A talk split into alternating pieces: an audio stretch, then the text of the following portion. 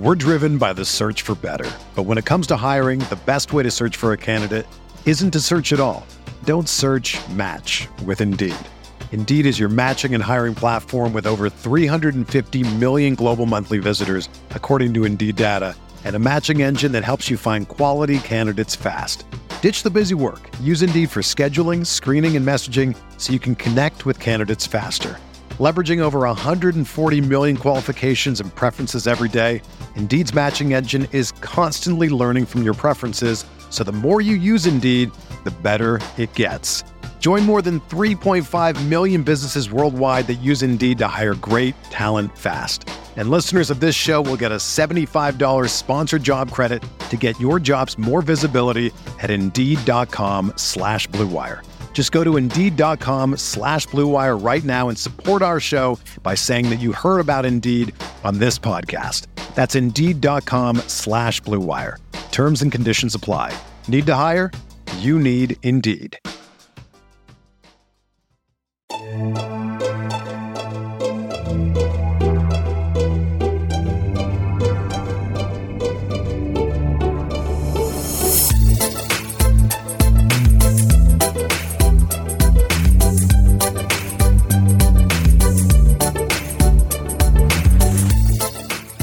Knicks fans. How you doing? It's your boy Andrew Claudio here with a bonus part three or four, however many episodes this cap or no cap lasted. Um, this is an additional part to the Jalen Brunson cap or no cap that you've been enjoying uh, yesterday, or at least the last two days. What you're hearing now is going to be a bit of a response to the cap or no cap endorsing the signing of Jalen Brunson.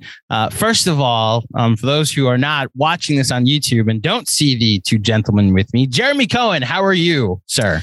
Doing great, Andrew. You know, excited to talk about Jalen Brunson, who may not even be a Knick after all. But this could all be for nothing. But hey, it's fun to talk about in the meantime. It is. And the person who might be okay if Jalen Brunson isn't a Knick after all, joining us, the host of Draft Class, available every Saturday morning on the Knicks Film School podcast feed, Mr. Chris Persianen. Welcome, sir. How are you? First of all, thank you. Second of all, good. It's tired, as you know, I mentioned to you guys, had some yard work to do, but powering through, always ready to debate. You know, what glad everybody now knows that you had yard work, Chris. Mm. Yes. Necessary fact that you shared. I've actually heard that the best arguments start when you've done yard work earlier. Ah, Because okay. you put in the work and now you're ready. You've So laid the foundation for your Chris quite entire literally was rebuttal. getting ready to argue you about Down this dirty. point. Okay. So I I mean anybody that follows these two gentlemen on Twitter know where they both stand on this. You know from the parts that you've just listened to uh, how Jeremy feels about Jalen Brunson. And if you listen to draft class every now and then, Chris will let it be known um, how he feels on the topic. So I'm going to turn it over to Jeremy. And here in this final part of the cap or no cap, the Jalen Brunson plan, uh, Jeremy, wrap it up with, uh, I guess the floor is yours with uh, whether or not to sign Jalen Brunson. Go ahead. All right. Well, just some slight house cleaning. Uh, Chris, I'm really excited we get to do this because I know we've talked about this in the past, our differing opinions, but primarily I know you and I haven't really had the opportunity to kind of talk about it quite like this. It's mostly been in passing at a basketball game or through texts. So I'm excited to to hear your viewpoint and for us to kind of go over that and go from there. So my first question to you, Chris Persianen, um, why do you hate Jalen Brunson? I was gonna say, uh, you know, unless you're Alex Collins and you were there with us for Knicks Blazers that day, you would not know that we spent the entirety of an in-person basketball game arguing the merits of signing Jalen Brunson, um, which is, I think, just perfect to to describe how you and I operate. But th- for Brunson, man, I think he's just evil. You know, uh, he's wronged me personally. He steal from you Oh, thousands. Thousands of dollars. Yeah, yeah. Have you From my- considered? From my salary. My ah, real- oh, my, so it's my real so it's- job.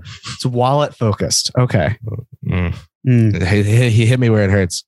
that's fair. That's that's a reason why not for the Knicks to sign someone.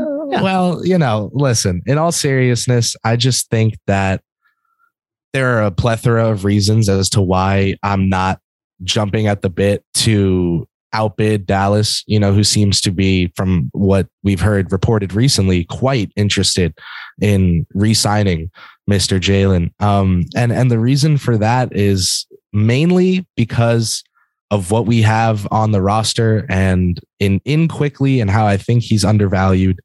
Um, in you know a player like McBride, who I think I've, you know, everyone knows I've been like scarily high on since before the Knicks drafted him. So I, it, I understand those two aspects, like my personal view of Quickley, my personal view of McBride are just that, you know, personal and, and they are going to impact my evaluation, but they also can't be the be all end all when a whole organization decides to make a signing. I, I understand that. The other thing though is just the with where the New York Knicks are right now, with how little pressure we have to be a contending level squad, how you know, like we we don't need to make any final move moves. And I'm not saying just signing Brunson is. I'm not. I'm saying that's the equivalent to trading everything you've got for Jrue Holiday. But you know, um, I think that we could do.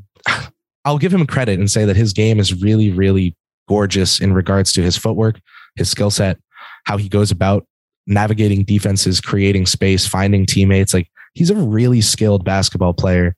Part of the reason for that is because Ime Udoka just gave a great quote the other day about how he coaches and, and how who he was as a player influenced that. He said how he wasn't athletically gifted. He didn't have that first step like a lot of those guys. And it forced him to learn the game in a very cerebral way, in a very artful way, you know, play a little soccer out there, really get his footwork down. And that, that reminded me of Jalen Brunson right away and how he kills guys with skill. But I don't think we're in a position as a team where not just it's not just taking a bet it's it's overpaying it's outbidding. And again we're in a position to maybe make bets but for someone who's not athletically gifted for someone who i don't think has a whole tier of play to unlock i'm not sure that that's someone i want to pay up for especially the summer after we just paid up for someone without an extra tier of their games to unlock in my guy, Evan Fournier. You know, I wanted him as a, a, floor spacer, someone to help the young kids. And Thibs was like, well, what if RJ spaced the floor for Evan? You know, like that, that that's beyond the point. Um, I, I, would like to see Evan used as a, a floor spacer. I'm not saying, oh, we have Fournier, we don't need Brunson. That would be foolish, right? Especially with contracts like Noel on the books that we're looking to move off of. I just think that if we're going to take a bet, you know, Brunson being able to shoulder a load for an entire game of being a lead ball handler, of being a real primary guard, I would like to to make a little bit more risky of a bet, something with with higher odds, you know, some a, a more profitable parlay there in the sense that I think we have a coaching staff that I trust with my non-existent firstborn to get him, you know, good off the dribble and pull up jump shots. I would love to see them get to work with someone uh, and try to unlock a new level of their game as opposed to outbidding a contending now you know we can call Dallas a contending team. They have that guy named Luka Doncic and we're just in the Western Conference Finals. I don't know if outbidding them is the move for us with where we're at right now.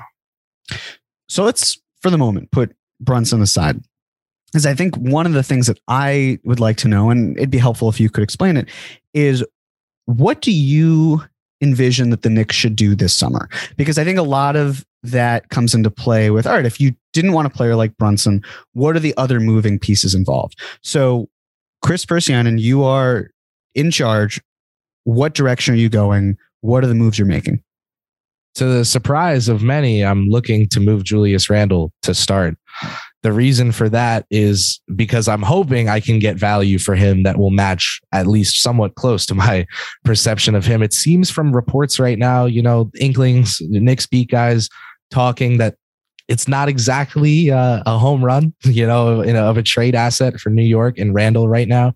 So I'm not sure if I would have an easy time moving him, but I would certainly look to do it. And the reason for that is because Obi has shown enough uh, and and was enough before he got a chance to start and average 21 10 and 3 over 10 games that uh, I think we could take a, a, step sideways. You know, I think we could try to move Randle for someone at a different position, start Toppin, draft someone to be a backup for, you know, maybe it's an Eason, a Sochan, to, you know, hot names, just as an example, and just continue adding young guys to this rotation and try to be a serious team. Just continue getting that worthwhile experience for them. Try to make a playoff push next season. Now, I have to say something like uh, trading future picks, you know, to upgrade the team. Some none of that intrigues me. I don't think, like I said earlier, we don't have that pressure to be that good next season. With it, we're not losing anything if we're not contending next season. I would prefer we try to build this up step by step, which is what the Rose regime has been doing so far. Uh, something else I would try to do, obviously, Noel and Walker could both benefit. Uh, and I think New York would certainly benefit from both of those guys finding new homes uh, for next season or finding those guys new homes for next season. So just, you know, kind of taking a look at the books, trying to clean them a bit, and then just looking at our, our young guys, looking at who I want to try to open up roles for. You know, if, if someone comes knocking at the door with a fair value offer for Burks, I think Burks is someone who could be really good with the proper role, the proper utilization, the proper extent of involvement in the offense. But I, am taking that that trade and giving Deuce minutes in the rotation quickly. You know, I, I'll do it because I again I don't think we're in a position where we need to be good. I think we can take risks. I think we can be bad and it'll be okay. And I'd prefer that to sh- striking out on being good. Well, when you say striking out on being good, I guess the question I have is you had mentioned that the players the Knicks have, you believe in the coaching staff to elevate them to their next level. But couldn't you say similarly about Brunson? Or is that if you get a good player in the door, that that same coaching staff could then turn a good player into a very good player?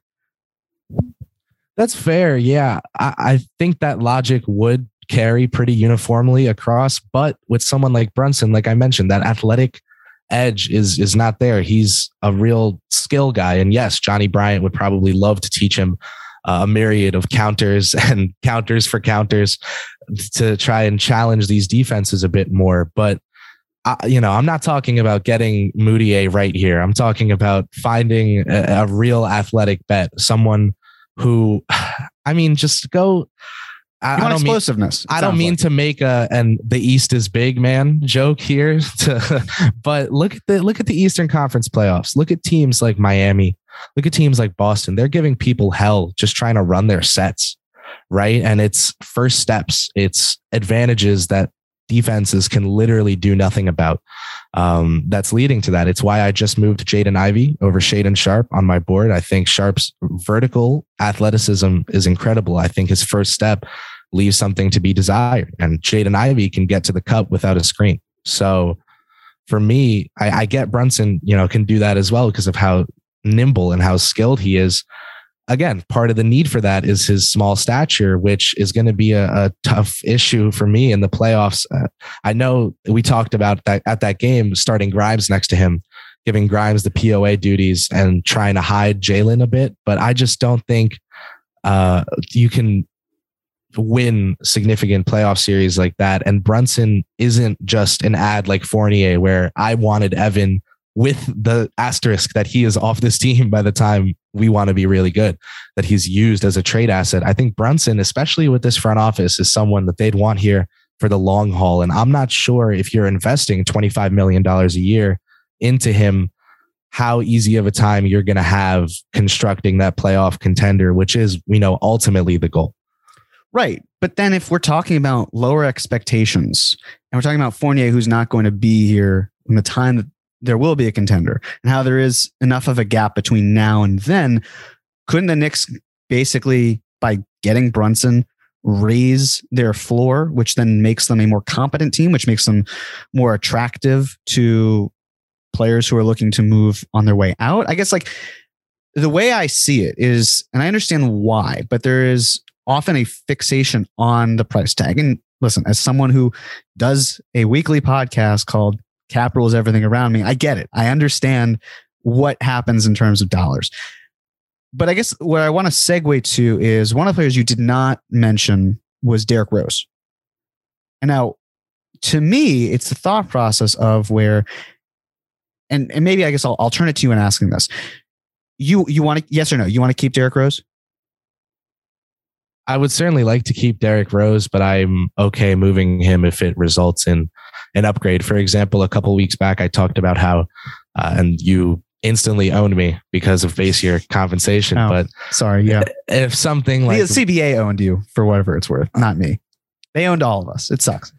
Well, if uh, if Derrick Rose and Nerlens Noel could be utilized to make a bet on someone like Collin Sexton, um, again, someone who I think has that next tier available to him. He can generate rim pressure. He can get into the teeth of the defense the way Brunson does, but he does it with a little bit more than just pure skill. I'd like to see our coaches try to give him some more of that pure skill. That's the stuff I think they're really good at developing is ball handling uh, and things like that. So I know I went on a bit of a, a Sexton segue here, but that that's an example of of like a bet I would take and I would use Rose for. I, I'm not attached to him being here long term. I'm not Tom Thibs.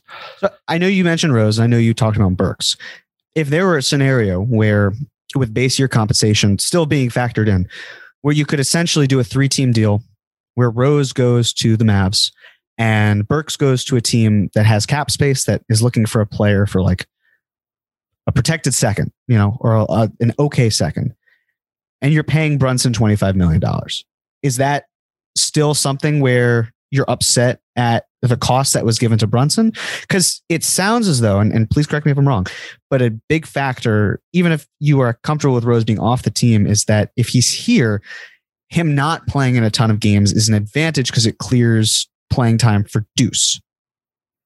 Uh, I really value Derrick Rose's veteran leadership. Like, I think I talk about what he did for Obi Toppin's rebounding more than anyone. And part of that is because I'm insane. But, like, the, yeah, he really changed that and turned that around. And he got Obi to understand in his rookie year that if you're going to contribute to a Tom Thibodeau team, it's not just Rose's leadership, it's Rose's leadership in a Thibs controlled environment. Teaching Deuce to not look at him in the eyes, teaching Obi to go up with two hands for rebounds. Uh, I think that he really still benefits you even if he's not playing. You know, it's not just that he opens up minutes. I understand a trade for someone like Hayward and the fact that he might miss half the season isn't the end of the world.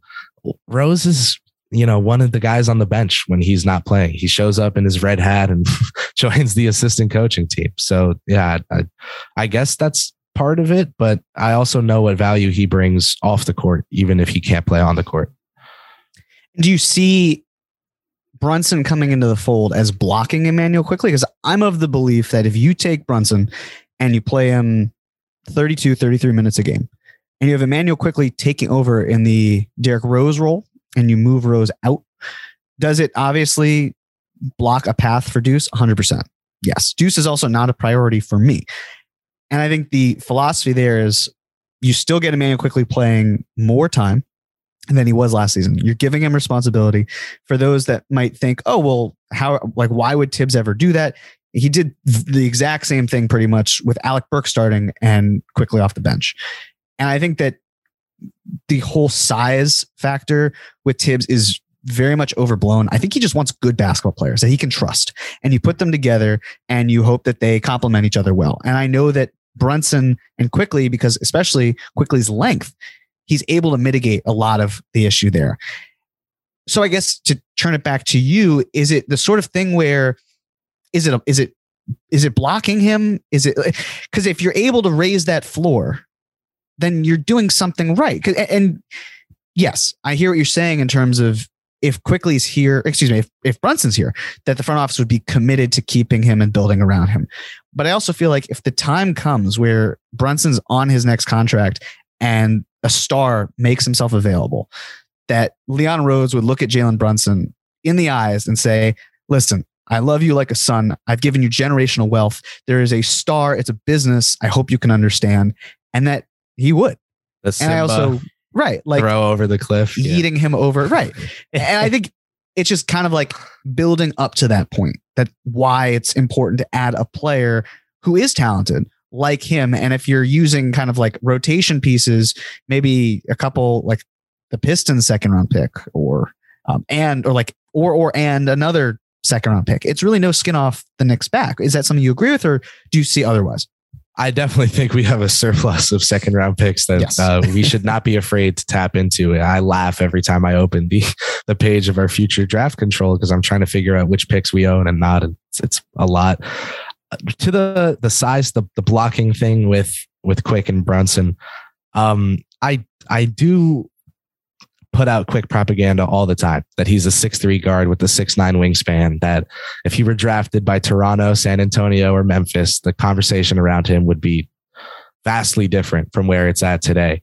Um, I think that's undeniable, but I, I, I also understand that he's not some stopper, right? And I'm really big. One of the tenets of my basketball philosophy, like defensively, is stopping the first action. Um, I think that making teams uncomfortable is like ridiculously important. That's why I brought up Boston and Miami earlier because you look at Boston, they don't even play a, a point guard, right? Like they just throw two, two, three slash four, three slash four, and a five at you, um, and switch you into oblivion. They're I large. think that. Oh man, Large and in charge. East So- is big man. I was there literally in charge of the East right now. So yeah, you know, pains me to credit them for that. But I don't I don't think you just generally, this is not for the New York Knicks because I'm, you know, I'm really big on saying we don't have pressure to win at a high level next year. But I don't think you win at a high level, period, if your perimeter defenders can't stop the first action. And I don't know, and, and on a consistent basis, right? So um, you know, Deuce of as eventually starting, if we have a jumbo on this team of some sort, really, really intrigues me. That's a role I've projected him in since pre-draft. Is if there's an initiator in the starting lineup of a team that's not a point guard, he can serve as that plug and play guy at the one because what he brings to you at the point of attack, what he brings off ball with his catch and shoot ability, he just shot what 50% on nine attempts a game in the G League from three. That's not college range. That those are real shots. And that, you know, I, I project him in that role and I have for a while. So for me, like part of the reason for that is because how important stopping the first action of an offense is to me. And Brunson, Grimes, RJ, like I just I see them getting lit up. And I'm not saying that that's irreversibly detrimental to the development of any of our young guys to get lit up defensively, but I do think, especially with who our coach is, it's important to really keep defense in mind. And like you said, you, think is overblown. I don't. I don't think he. We're seeing IQ Brunson minutes for a lot of a game. It sounds like Obi Randle to me. And I know it's different positions, Well- and I know the center position has a Yeah. different role in the Thibs defense. And that comparison, if Tom heard it, Tom T himself heard it, he would call blasphemy. But I just think that it's two guys he's not going to want to see share the court. He's going to love that excuse for Quick to play. You know, he played 23 minutes a game this season, 19 minutes a game in his rookie season. You talked about playing Brunson 32. You know, I think we're looking at about 18, 20 minutes a game for Quick at that point. But he's not going to play. the better him- basketball player of those two is Jalen Brunson right now. but he's not going to play him that that low of a number. Like he's not going to go backwards with him. And when I say they'll play together, I don't mean it's like they're you know handcuffed to one another. I'm just saying there will be times where like we saw Rose and Quickley play together down the stretch. Like you could have four or five minutes here in one half. You could have four or five minutes in the other half. You can find a way to make it work. I just think that what Thibs did last year has scarred so many people that Oh, the idea of Yeah. playing players who should see time together, um, like him just completely forgetting about that has just scarred fans. And I get it. I understand why, but it is different because you if you have multiple ball handlers who can create for themselves, um, who can, you know, pull up, who can play off the catch and shoot, that is something I think Thibs cares about more than how can I play Randle and Obi together because they're going to get crushed on the glass and you know you can switch but neither of them will Obi's okay at protecting the rim but how do you get them to work together? So I just think that there's a there's a significant difference between the two. I understand why fans might think otherwise but to me it's just I, I think I think we'll see more we'll see more of that tandem far more than we would have Toppin, and Randle I agree with the scarring point completely. I've had it suggested to me that we just we just flip 11 for Brogdon because Thibs isn't going to play the rookie anyway. And I'm like, yeah. this man has y'all in hell. like, um, I, th- I think people are scarred, right? But I, I, I, and I do agree with your sentiment that he's biased towards good players, right? It's a famous quote of his. We know Tom Thibs just likes good players, but I also know that he had Rose at least fighting on defense last year. I, I wanted Fred Van VanVleet, you know, talk about a short guard. Um, I know he's a little different uh, play style wise from Jalen, but in terms of what kind of signing he would be, maybe the numbers look a little similar that's someone who I was in on. You know, we needed a guard to get the ball out of Randle's hands as the last season certainly showed. And that, you know, because he brings it on defense, because he's not uh, a Payton at the, the point of attack, I was in on that, right? He's not a traffic cone out there, but Brunson, man, I just, I'm so, it's, I, I admit that it's a bias, but like for my, the way I view defense in basketball, like even coaching the fourth graders back in high school, I was like, we need, you need to like blitz the pick and roll. You need to stop that first action, um, and, and get the offense to be uncomfortable and force them to do things they don't want to do and, and take shots that the defense can consider a win. You know, I think Brunson on the court guaranteed for 32 minutes a game. Those starting guards are going to get a lot of shots that they think are, are wins for their team. And that's just not optimal when like if I'm gonna if that's gonna happen, I'd like for it to happen and I go out swinging. You know, I, would like for Collin Sexton and IQ to be the starting backcourt with IQ running the one, Sexton the two on offense, but switched for defense. And you are what you guard. So yeah, I, would get Collin Sexton the one. Um, like that swing on his athleticism, and I keep bringing him up because I do think he has more to his game. I think he's a fantastic passer, really talented and skilled passer. Um, I, I, would rather go down on a swing like that than than paying up on what is supposed to be this sure thing that I think you know we just don't have Luka and and Randle's not that and that's just not not that he's supposed to be but you know I it, the drawbacks are a little much for me. But Luka, the Mavs had a better net rating with Brunson on and Luka off than they did with Luka on and Brunson off, and it's not like there was a small sample size for either. Like in the playoffs, I understand you're obviously taken by superstars, and it certainly helped that they had Luka Doncic. I just feel as though with Jalen Brunson, especially when he played the Jazz, he was almost at this like damned if you do, damned if you don't position. Because either he lights up the Jazz's perimeter defense, which was abysmal, and we can chalk it up to it being abysmal, or he gets destroyed by it. And then we point to the fact that he couldn't even do what had to be done to get them through. And he did. He did destroy it. And then the next, I mean, they took the Suns to seven games and then obliterated them. And I hear what you're saying about the defense. To me, you know, listen, in general, my priorities they have to do with larger guards. I like the fact that you can like run out guys who are six three with or taller with length, and you can switch like crazy. So I hear you, but it's because the Knicks aren't in the position where they are going to be so good that I'm more comfortable just letting it roll. And I think the thing that gets overlooked with Brunson, where while we both have this defensive minded, like let's get the defense right and focus on the offense, the Knicks have been bottom 10 both years under Thibs in offense.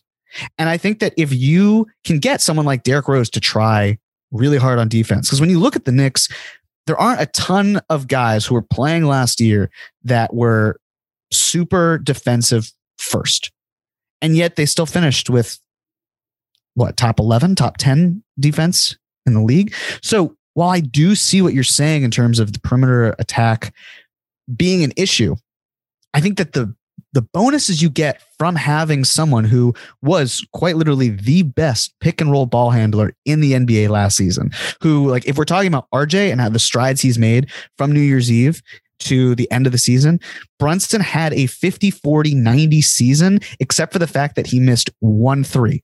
So he didn't make, he didn't make the, the club. He had like a 50, 39, 80 plus or whatever season. Not many guys do that. And so if we talk generally, not you and me so much, but if the conversation is Brogdon, yeah, he's got the size for sure, But a reason he's even in the conversation, despite not shooting super well for the most part of his last few years, is because he had that 50, 40, 90 season where he was thought of as this plus shooter who then can do it on the defensive side and whatnot. And I just, I think that what Brunson's able to do on the offensive side often gets overlooked because of his defensive shortcomings.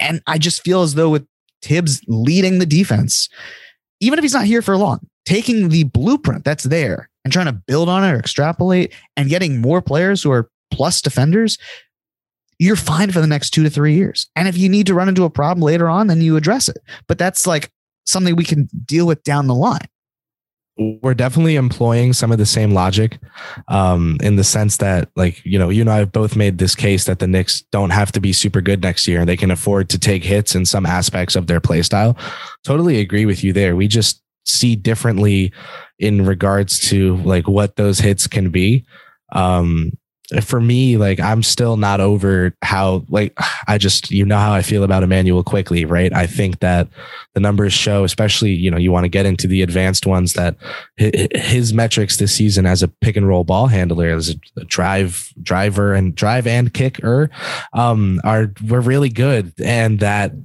oh thunderstorm that he um that he is just someone who's worth trying those keys out on. If he brings you back a crashed car, all right. Well, you you handed him the keys. You know that was your choice. You you went down with that, and it was worth seeing if you had an F one driver in that kid. You know, you know, I I think there's something there, and because of that, same thing with Deuce. Like, I think there's something there. IQ, I'm willing to say I know there's something there because he is I talk about on on draft class a lot how I, I love psychos. Um, well, Quick is one of those guys.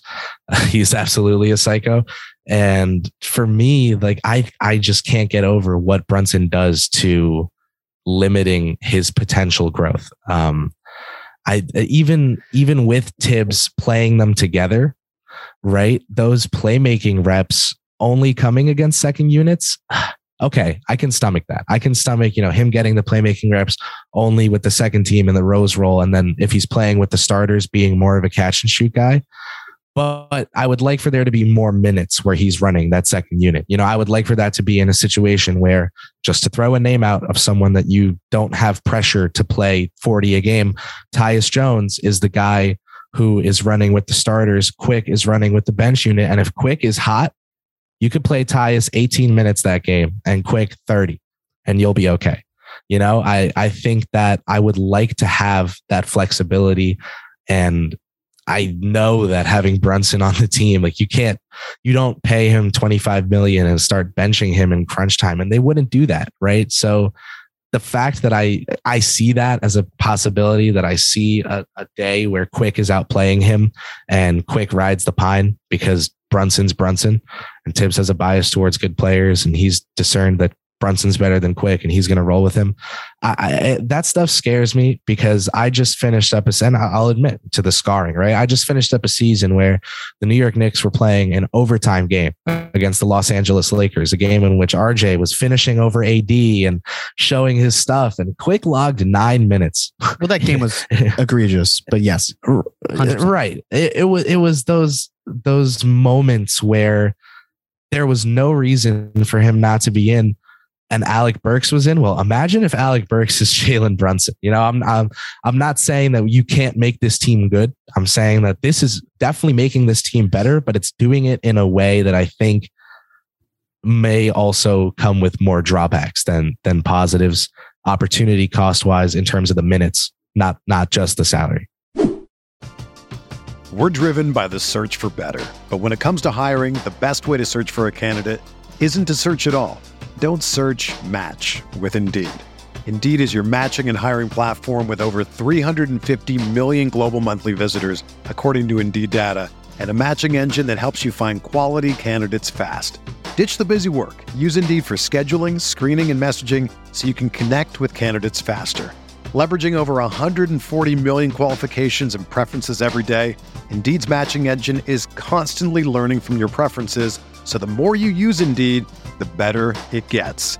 Join more than 3.5 million businesses worldwide that use Indeed to hire great talent fast And listeners of this show will get a $75 sponsored job credit to get your jobs more visibility at Indeed.com slash BlueWire. Just go to Indeed.com slash BlueWire right now and support our show by saying that you heard about Indeed on this podcast. That's Indeed.com slash BlueWire.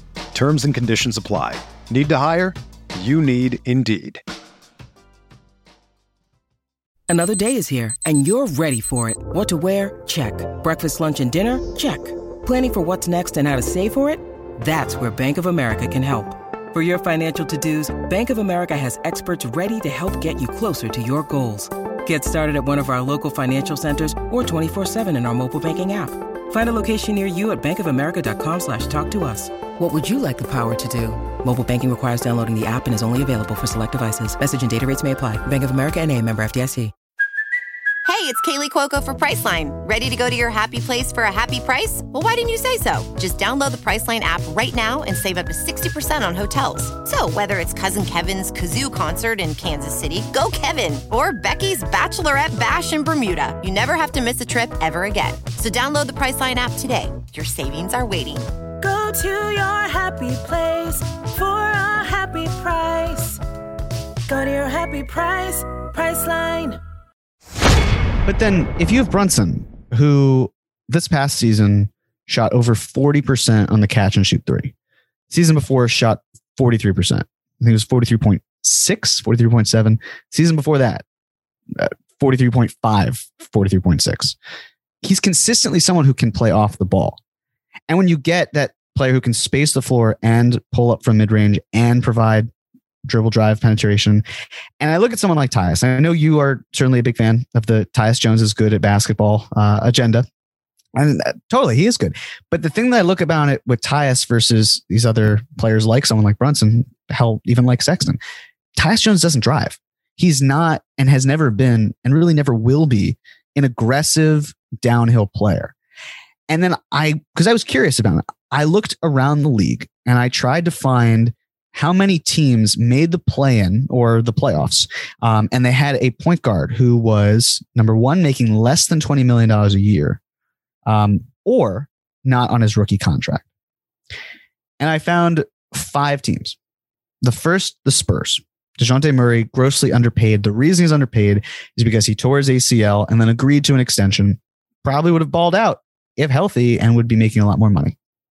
Second, Patrick Beverley. Uh, Beverley's assignments are much more defensive focused.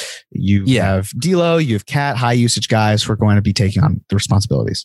Uh, just under $20 million is Fred VanVleet with the Raptors, named to an all star team. The Nuggets, Jamal Murray, obviously injured. And then you have Jalen Brunson. And so it goes into the thought process. I understand that 20 million and 25 million may seem like a lot. But if the Knicks project to be over the cap, I don't think it really matters. Like, And that inflation's coming. I understand. right. Well, not, not even just the inflation, but just if you're not going to be near the tax apron and you're not going to have cap space anyway, to me, a few more million dollars for a starting point guard, it's not as big of a concern for me. But I just want to highlight one thing because I know that you're talking about the youth, and I agree. You know, we're on the same page. We we want the youth to succeed. But can I read you a tweet and get your thoughts on it?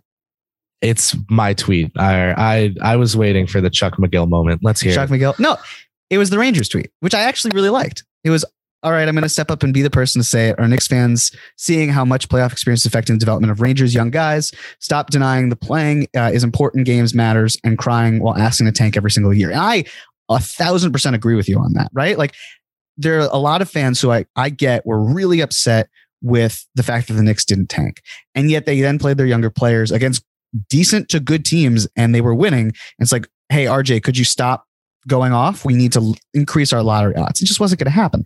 Right. So I was 100% and still am 100% with the thought process. What I wanted to ask you about though was when you look at this Rangers team, and I don't want to shift too much into hockey versus basketball, but like I think it's seven of the top eight of their um, leading point scorers this season were veterans. And now it's like the kid line is doing great. They are thriving, whereas, you know, maybe uh, Panarin's hurt. He's just not doing it. Kreider obviously scored 52 uh, goals in the regular season. He's been better of late. But the thing is, like, the the veterans are still would have gotten the Rangers to where they are, and the kids can then piggyback off of that and exploit teams that are not as good, especially maybe if they're not playing against their best lineups. And I think about with the Knicks, it's like 100%, Chris. There's no reason why the Knicks should keep trying to tank. But then the opportunity cost is is what? Maybe like if you if you add Jalen Brunson and you make the playoffs, you've made the playoffs. You're you're taking that next step back to being competent. Right. Whereas if you don't get Brunson and you fail, there's at least a silver lining. It's disappointing. Don't get me wrong. Um, and you'd certainly have people saying why more people at least why did the Knicks give Jalen Brunson a contract of X amount? But that's where it was like it kind of clicked for me where it's like, yeah, a thousand percent. The Knicks need to do everything they can to keep winning without it, without like eliminating the stakes. So there's no safety net next year. But then wouldn't that be a way of adding good veterans in the building? And I don't know how you're really able to do that. Like if you see a player like Brunson, he says, I want to come to New York. I don't know the last player like Brunson who has said he's looked around at the Knicks and said, this is a team worth playing for. And so it's not so much like choosing beggars, but it's just like maybe it's a start where you can at least go from Dennis Smith Jr., a second round pick, to Derrick Rose and Alec Burks, to Jalen Brunson, to sticking with Brunson or something completely different. But that kind of mindset is, I guess, where I am mo- mainly at. For sure. I, I get you. And I, I I re- agree with your agreement. You know, I I think that that sentiment is is important, right? Um, so I'm, I was, you know, Andrew's dying there, but uh, I Thank think, you, Jeremy, for agreeing with me. I agree with you that you agree with me. Yes, well done. Always. Chris. um for me that guy you brought up and this was going to be my last point was that i haven't even brought up the guy who i am not obsessed with but many would think from the uh, quantity of tweets i have spreading propaganda about him um talking about going out swinging right well giving rj some playmaking reps is is part of that for me and i just don't know especially with certain small birds tweeting that Randle might still be around. Um, that I, I just don't know where those reps come from, right? So, you know, IQ is is for me where I started the concern with. And the reason for that is because he actually needs those playmaking reps for him to reach that ceiling, right? But RJ, um, that's already part of his game. We kind of take that as part of his game. And unless Randle's going out and Brunson's coming in, I'm not sure how realistically, without picking one of Brunson or Randle to really step down. And we know if Randle's back, it's because he's accepted a reduced role, right? Uh, I don't. I just don't see enough reps. And I, as as someone who's young and who practices a million times, you know, doing podcasts into the ether, uh, I, I really appreciate reps and and just practice, right? And I, I those in game reps. You know, I, I never learned more in my life about producing a pod until the time I had to produce and a host at the same time. And I was behind the, board, hosting the show, doing the levels like a madman. That's when I learned the most about producing. For me, I, I want RJ to be running across hot coals. Really, you know, I want him to to go into the fire and and have this chance to fail because I think this year is a big chance for him to fail. I think it would be, you know, not the worst thing if if we gave him reps and he failed. Um, Really? if you're not, no, no, I don't think that would be the worst thing. If you went out swinging on RJ being a play, like if, if RJ was starting and you gave him playmaking reps, like more of them, and it didn't go how you wanted, but by the end of the year, you saw some significant improvement. No, I don't think that's the worst thing in the world. But then wouldn't we say like there's no consistency with RJ? He only turns it up when you know games may don't maybe don't matter as much. Because the other thing, just as you're saying it, so I understand the idea of prioritizing Quickley, but if Quickley starting, isn't that also taking reps away from RJ? Because you need But Quickley's not going to have that ball dominance that Brunson would. Sorry to cut But- you off, but I no, just, no, that's fine. But Brunson's also going to be playing off ball, like I've mentioned, because he can do that. And also, if- if we're talking about still finding a way to prioritize Brunson, then that's why I have him in the second unit taking on that Rose role, because then you can get someone who can just low key handle consistently. Because who are you really going to have in the second unit, hypothetically, right? Like Grimes Cam. Cam. um, like like Cam could be that secondary type of player, but he's not going to run the offense. They're not going to have a four who's running the offense. So that's why to me it's like it's a promotion for Quickley because you can you can fail if you want and you don't have to deal with failing against starters. And I don't think Quickley is going to fail. I want to be clear about that. And what was so great is that towards the end of the season, he finally learned to drive. Right? Like he was Mhm. averaging I think 10 drives a game. Gorgeous. I- like which is everything that we've wanted. You know, drive, Oh, yeah. finish, beautiful. And he's starting to take that that next step. And that's where my fear is where it's it's like yeah, you want to, for the analogy, like have someone drive the car, see if they can do it. Well, like if you give Quickley the keys to an automatic, maybe he does it. And that's the back backup spot. But maybe if you give him a manual, like a manual car, and you can't, he, like, he doesn't know how to do stick, then how does that affect his confidence? Is he going to feel like when he goes to, to the automatic car, like, oh, remember when I drove manual, uh, or when I, you know, when I, like the stick is is a problem for me? What do I do? And then you have someone who's like tried and true, relied upon, and that's where it kind of checks off all of the boxes except for the money, which again I don't care about because you're moving out other salary. I should I should say I don't care about as much, and the defense, which still has found a way to be the sum of the parts being greater than the whole. And I just don't want Quickley to be in a position where he and RJ are pushed too much to the front of the line and they don't know what they're doing. Mhm. And then it seems like it lowers the value of their um, assets as players, as as trade pieces. Uh, that Thibs, I mean, look, I'm ambivalent about Thibs in a lot of ways, but you have the Leon Rose era where people are going to say, well, he's got to fire Thibs if they fall flat on their face. What is Leon going to do? Is he going to make a trade because the fact that he's too worried about, you know, losing his job? And it's classic. Uh, Dolan forces the Knicks into a deal that they don't want to make. And just by at least getting back into the conversation by using Brunson of, we're going to be a a play in quality team, which we should have been when we were playing the young guys. And maybe we can even squeak in to the top six because you never know. Made it to the fourth seed, COVID aside, and irre- irrelevant. That sort of mentality of like push the guys who are capable of logging heavier minutes and qualified to do it, not, you know, other players like Burks, who is miscast, uh, like Kemba, who was not doing a good job, like Noel, who just should be on a different team finding players who are more equipped to deal with the day-to-day struggles of a game and then have the young guys play behind them. That's just kind of how I see it. the urge that I just fought to chime in and say that you should hand a manual a manual on driving manual. That's oh my That's a bar. Oh my gosh. But yeah, I do think that um, you have a very salient point about those guys failing against starting units and like quarterbacks, you know, kind of having their confidence killed. Uh, I get why you why you let the guy sit for a year, right? I just also think that back to us not being in a position, you know, yada yada. Um, those swings, like to, to bring up Sexton again, like quick Sexton Barrett as your one, two, three and just seeing how that shakes out. Um, but with the intention of Quickley and RJ each definitely getting their fair share of initiate. And I'm not talking they need to have the same amount of reps. That would that's yeah, no. Um, but you get my point about keeping them involved in in those roles. Uh, I, I just think that Brunson, yes, and I opened this by saying that he is a, a footwork master. That he, you know, he could probably teach Deuce and Quick a, a thing or three about beating defenses with skill, right?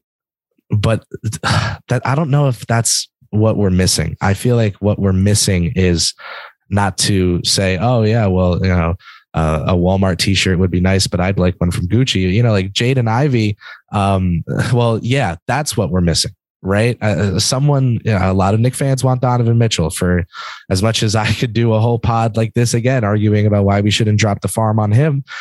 He's someone who's explosive and can beat guys with his first step and without a screen. Um, I, I- I really think the Knicks are in a fun spot. I think they're in a really good spot in terms of their young core. And I just don't know if outbidding Dallas to potentially hamper the development. Uh, you know, like it's all of those factors for me. Then add in my defensive philosophy. Then, uh, you know, all of that combined, I just, there's certainly pros, but for me, those cons just add up and it's enough of them where I can say, oh, this this would maybe work well in another multiverse, but but this one I'm rolling with my guys, you know. Understandable. Yeah, I, a thought that I've had is that Brunson maybe doesn't actually like, if he wanted to come to New York, right? If he wants to leave Dallas, he wants to be the guy for the Knicks with these connections and everything. If that's the case, is he going to go with the absolute highest bid? Or is he going to go for something that might be slightly lower to accommodate for that? Um, and then it's the thought process of like, if that happens, we know that Dallas is then going to leak the report through, you know, Mark Stein, Tim McMahon, take your pick, saying, well, Dallas offered the most money because it's an easy thing to say. And they can say, well, he chose it. Like they've been opening the door for him to potentially exit this entire time with how their comments have been through leaks. And I guess that's also kind of the thing where it might not be that the Knicks and the Mavs you know, bid to such a high amount, blah, blah, blah. It's, it's crazy. But if it's like, if we're talking about 20 million, I guess this is probably the, the last question I'll ask you. If we're talking about a price, what is your highest price where you're like, okay, I'll take Brunson, warts and all, for this amount? I think, you know, you said 20. I would say after that playoff performance, especially, and I know I was one of the people who credited him for the performance against Utah, but also said, hey, let's wait and see him against a good defense. You know, 22 is a number that I think the league would look at favorably long term that I don't think we would have a problem uh, slithering out of that agreement, you know, and, and flipping him somewhere else, maybe a sign and trade, maybe whatever it is, an all star player comes loose and we can finally use some of those surplus draft picks of ours along with him. I understand that as well, that he would have value going forward. I just think that the conversation before the playoffs was like 18, 20 and shifted to 25, aka 100. Um, uh, yeah, you know, if if it's 488, okay, and and if the move involves you know moving guys, um, I don't think Dallas is taking Nerlens, but you know some others. Uh, yeah, right. Okay, uh, you know this can be spun in a way where I look at this and go, okay, I, I like how the Knicks went about this, and this can be productive uh, for sure. You know, I'm, I'm not saying signing Jalen Brunson is this the harbinger of doom for the New York Knicks. You know, the beginning of the end. Yeah, it's a sign that they ostensibly have no idea what they're doing. No, no. If they got him at value, especially because he maybe wants a different role, a new change of scenery, uh, pay pay more taxes. Uh, okay, I can do that, right? But uh, it's the 25. Oh, Dallas offers 25 and we'd have to go 26 that's what scares me and and that's why I, I've always considered myself out on his market value. Can I offer one quick counter before I absolutely Andrew? So one of the other things the Knicks could do is because most contracts aren't a zero percent raise, right? If you're at home or if you're with the team that has your bird rights, you're probably going eight percent. If you're going to another team, the max is five percent. If Jalen Brunson earns $25 million from the Knicks in year one, and then drops it down 5% each year. So that it's after four years, he's at 21.25 million. That would be 92.5 over four years. Is that an agreeable amount? But descending. Descending, which yeah. is my personal preference. All right. So, see, folks, we can find common ground here. Kumbaya. I was, I was going to say, everyone hold hands. yeah. Yeah. Perfect. Andrew, turn it back to you. I I am proud of you guys for finally having this conversation on microphones. Um, some final thoughts, uh, producer wrap up um, uh, summaries, I guess we'll call this. Uh, did we just have this whole conversation operating under the thought of Julius Randle is not in the picture? Like, Jeremy, are you are you for signing Brunson with the caveat that this better mean that Julius Randle is not on the roster?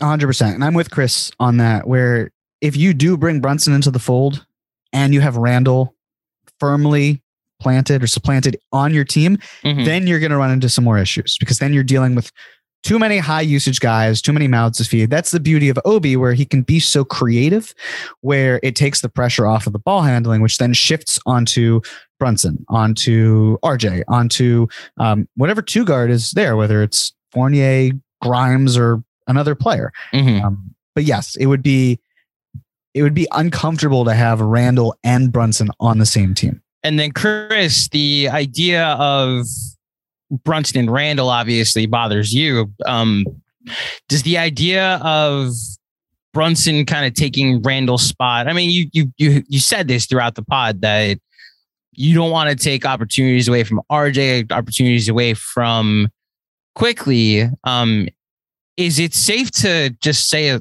a summary of your stance on this? Is like if they get rid of Randle and sign any veteran point guard that really is just more the other half of the point guard minutes, that is your stance on this. That your take is less less anti Brunson and more pro Quickley. Yeah, I think Quickley and and my view on him, you know, I, I my personal view on Deuce, my personal view on Quickley, Mhm. my personal view on RJ, absolutely factors. I think that you know you you- you mess up at the start of a. I know this is a, a little more distant for you guys. Sorry, you mess up at the start of a question at a math test, and then you mess up the whole way down, and you still get credit for doing it somewhat right. The process. Mhm. Yeah, exactly. So uh, it's about you know that maybe I'm wrong about all of these guys, right? But I'm going to do things based on my views on them, and also just I I definitely had the conversation under the potential that Randle might be back because that's what it, it sounds like. How much does Tom Thibodeau being the head coach factor in for both of you? That whether Thibs, what does Brunson fit in a Thibs situation, or are you both operating under the idea that you're signing Brunson or not signing Brunson with the thought that Thibs is not here for the foreseeable future? It's irrelevant for me. Okay. It's just getting good players in the building. And I know that there are also the connections between Rick Brunson and Tom Thibodeau since they coached together. So I'm sure that would play a part in it. And, you know, maybe a reason on top of other reasons why the Knicks did not fire Thibs. But whether he's here or not, he's a useful player who can do good things for the Knicks. And that's that's the bottom line. And then Chris, I want clarification on this because you you did say this, and I it made me pause that you want to give RJ as many playmaking opportunities, and you'll look at it as a positive, even if he fails. And wouldn't that be a step back if you give RJ all these opportunities and he ends up failing? Like, wouldn't, the idea of RJ Barrett being a failure be like, whoa, we should have added more talent when we had the chance?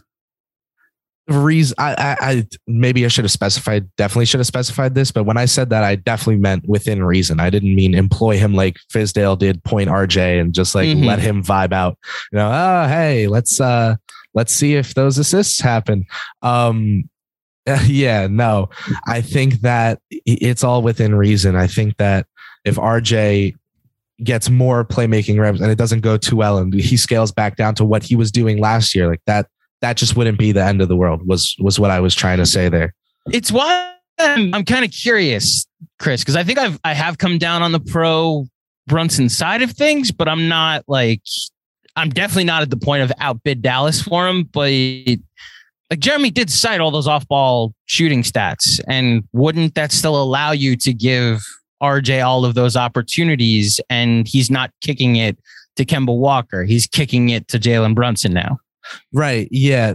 This is where your point about who the coach is like, this is something where I think about it. So, do I think you should be making basketball decisions? And the final question you ask yourself is, well, would Thibs want me to do this? Or no, no, that, that cannot be how you operate. Right. And I think Knick fans can by and large agree that although a relationship with the coach being well maintained is important, you can't literally just sacrifice your own desires as a front office to appease everything your coach wants, especially if your coach is Thibs.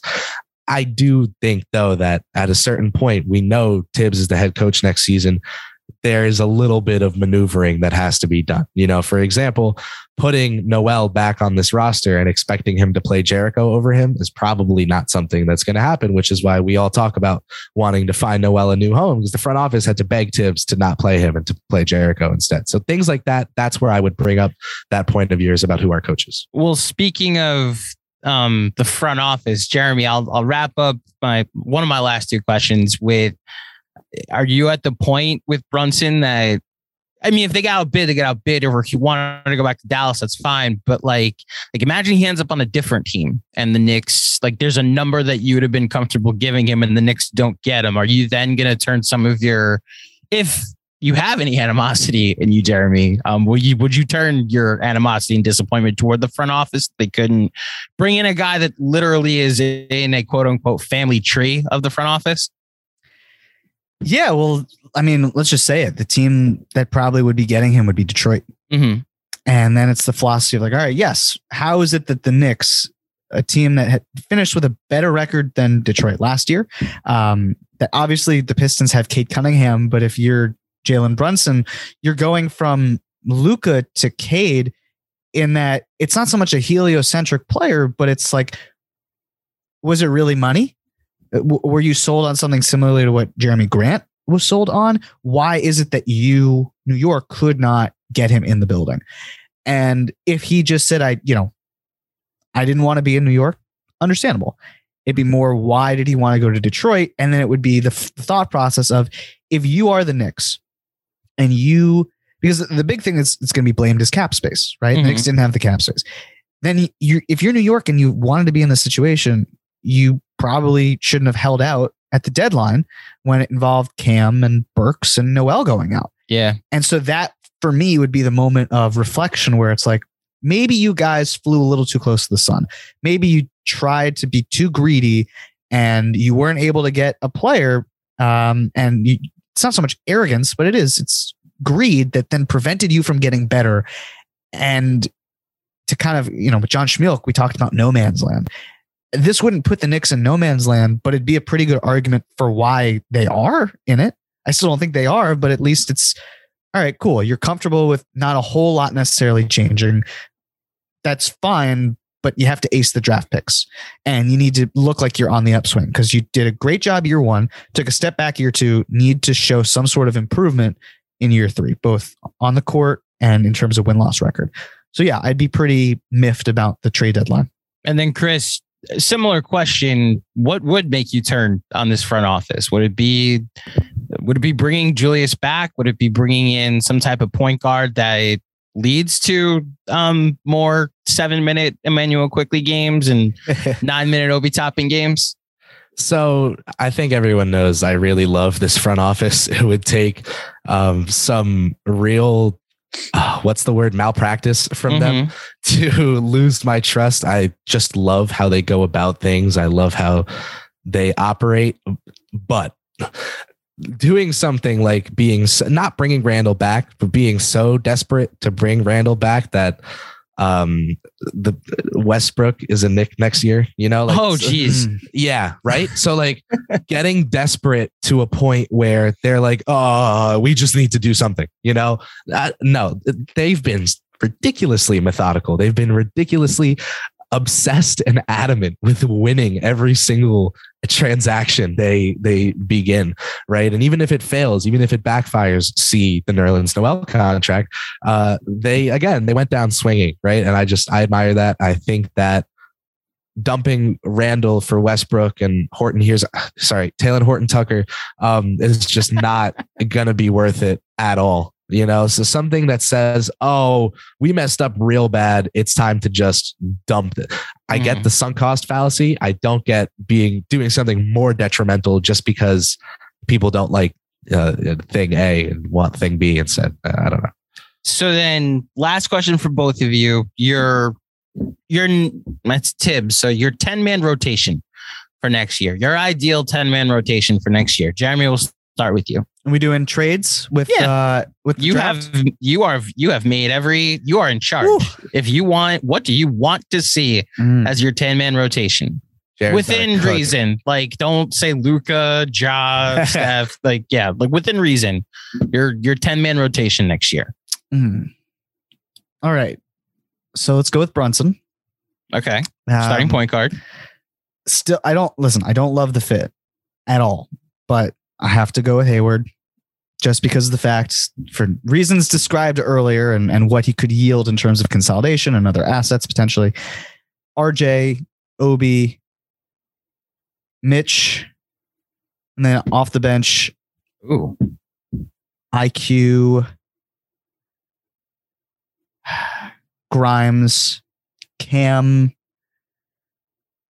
uh, Mello, Sims, go. and uh, I've got um, Mathurin in like that 11th spot, and the player, you know, the player that they trade Randle for, if it's not like hell Gallo or that Gallo. si- you know that type of player, Uh-huh. it's like someone who is like Bledsoe, but the Knicks again. I I do not. I was gonna say Bledsoe, you know Eric me. Bledsoe, baby. You know I don't want it, but I I also talked about the idea of you know Eric Gordon swapping him out instead, but then Gordon has playing time.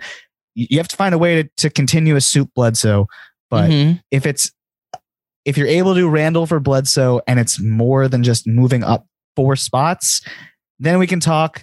Otherwise, not a conversation. But then Sims is my center, so. sounds like it's a conversation, Jeremy. I don't It's, know. listen, it's hundred percent a conversation. it doesn't mean I will like it, but the pick I know. swap, the pick swap just to get Randle off of the books and take on Bledsoe. no, you're also I will getting a player at that. seven. Yeah, you're also getting a player at seven. Well, are you saying trade Randle for uh Brun- for Bledsoe and seven? Because that's a different conversation. yeah, aren't you? Pl- aren't you? Uh, eleven to stay here. I'm saying I don't like the idea of Randle and eleven for Bledsoe and seven. That to me is awful, awful Okay. way of maintaining or or treating value. Got to do something different. So I need some more moving pieces involved there. But Okay, that's my ten. all right, Jer- uh, Chris. That that's a tough one. I would love to scheme up some trade up to seven and then four, where I can you know get us Ivey. Um, but I'll say, without getting too too crazy here, um, I'll go. Man, quick Fournier, Barrett, I don't know who you trade Randle for, man. I'm so beyond lost. Let's say, all right. How about this? I'll take several future firsts. What what it takes to to move up to seven. We'll use Randle to move up to seven, not just Bledsoe and Mhm. that swap, but something a little more productive there. And in my dream world, where by the way, Ja Morant would not be in my starting lineup, Andrew. I, I Um, know you would. You don't like good players. so, so um, I, I will say that we traded up to seven, use Randle there, and then use future firsts, get up to four. Uh, Mitch Chris, who are you picking? Oh my god. Richaun, Richaun Holmes, come to New York. Welcome- Okay. Come home to Papa. And then uh, you got Quick, Fournier, Barrett, Obi, Holmes, and and that is just all in on just young guys. That okay. praying that they keep up the defense there. And your bench. I would go Rose, Grimes, uh, Reddish, Sochan, Sims. And then anytime Rose is hurt, anytime a guard is hurt, Mr. McBride gets his call up. What did So we the- do with Kemba and Noel Oh, and Burks? how rude. Or, or can I it's get? Burks for Holmes. but Burks is Burks is gone in one of those trade ups. Um, Okay. and and Kemba and Noel, I, I don't know I don't know how rude I can get, so I'll say that they they have been banished, um, even if it took some you know, throwing in a second or two to just vamos. Quickley Fournier, RJ, Obi, Richaun Holmes. is Your starting five. If I'm get oh I forgot to draft with the fourth. yeah. pick. What are you No, you with pick- the fourth pick? Yeah, you pick Sochan. Uh, so, uh, Sochan. Sochan, I- but I don't think I think he's a- saying no. That's Sochan. that's I yeah I picked that eleven. No, I really messed Yeah. that up. So sorry. Go ahead. IQ, Ivey, RJ, OB, Holmes. So Fournier's off the bench, which you've wanted from day one. and there's your spread out IQ, Ivey, RJ are just going to town on the rim, um, especially Jaden there. And then off the bench, you know, you still have Rose and Fournier. Th- those can be your two bucket getters off the bench next to Cam. Um, uh, Grimes, Cam, Sims. So Cam would be at the four there, and then any any injured guard, McBride comes up. Yeah, I, I really just traded up to four to take who I wanted to take at eleven. That was Yeah, I was so confused who got the four pick. Um, I will say Jeremy's team is clearly better, and I I wonder what the ceiling would be on a team like that. Chris's team is fun, and it puts the timeline on Ivey, RJ, Quickley OB as like your quote unquote core four, Jeremy, that you can watch and and build around and kind of grow with. If I may, though, I just- Deuce- Deuce I just laid out a team that's like seven out of 10 guys under the age of 25. Yeah, but they weren't drafted by us. Mathurin would have been. No, but like, who cares about Mather? I'm talking about Jalen Brunson. I'm talking about Evan Fournier. Like, those guys are in your starting five. How dare you No, you? Fournier is out. Hayward is there, and he's oh, gonna, that's right. Gordon Hayward. he's gonna break- every bone on his body game one, and then you're going to elevate That- Grimes that and Thibs conditioning, bro. It's gonna get him in Hmm. shape, and he's gonna all of a sudden play 80 games. Oh, He's gonna lead the league in minutes. Gordon Hayward. Oh my god. couldn't even get it out without straight. laughing. Couldn't get it out could could have finished the sentence. Hey, well, Alf- Alfred came close. So Yes, yes. Um, this was a, I think, a good conversation. I think you guys covered a lot or covered all of the Twitter back and forth that you guys have had. Uh, you can check out Jeremy every Wednesday on Cap Rules Everything Around Me Cream, both on the Knicks Film School uh, YouTube channel live at 6 p.m. Eastern Standard Time, or catch it on the podcast feed, or on replay on YouTube. We can catch Chris every Saturday morning with uh, Draft Class, our official NBA draft prospect class. He's been doing a great job with the interviews that he's been getting and all the extensive conversations about the upcoming draft class. Um, in a couple weeks, we'll find out who is the, the next selection in this uh, 2022 draft class. Uh, for all of us here at Knicks Film School, we hope you've enjoyed this extended edition, this two day edition of Cap or No Cap. If you dig the show, head over to iTunes and drop a five star rating and a review. Um, follow us on all the social medias. You know where to find us at Knicks Film School. And until next time, thank you for listening, and we'll speak with you soon.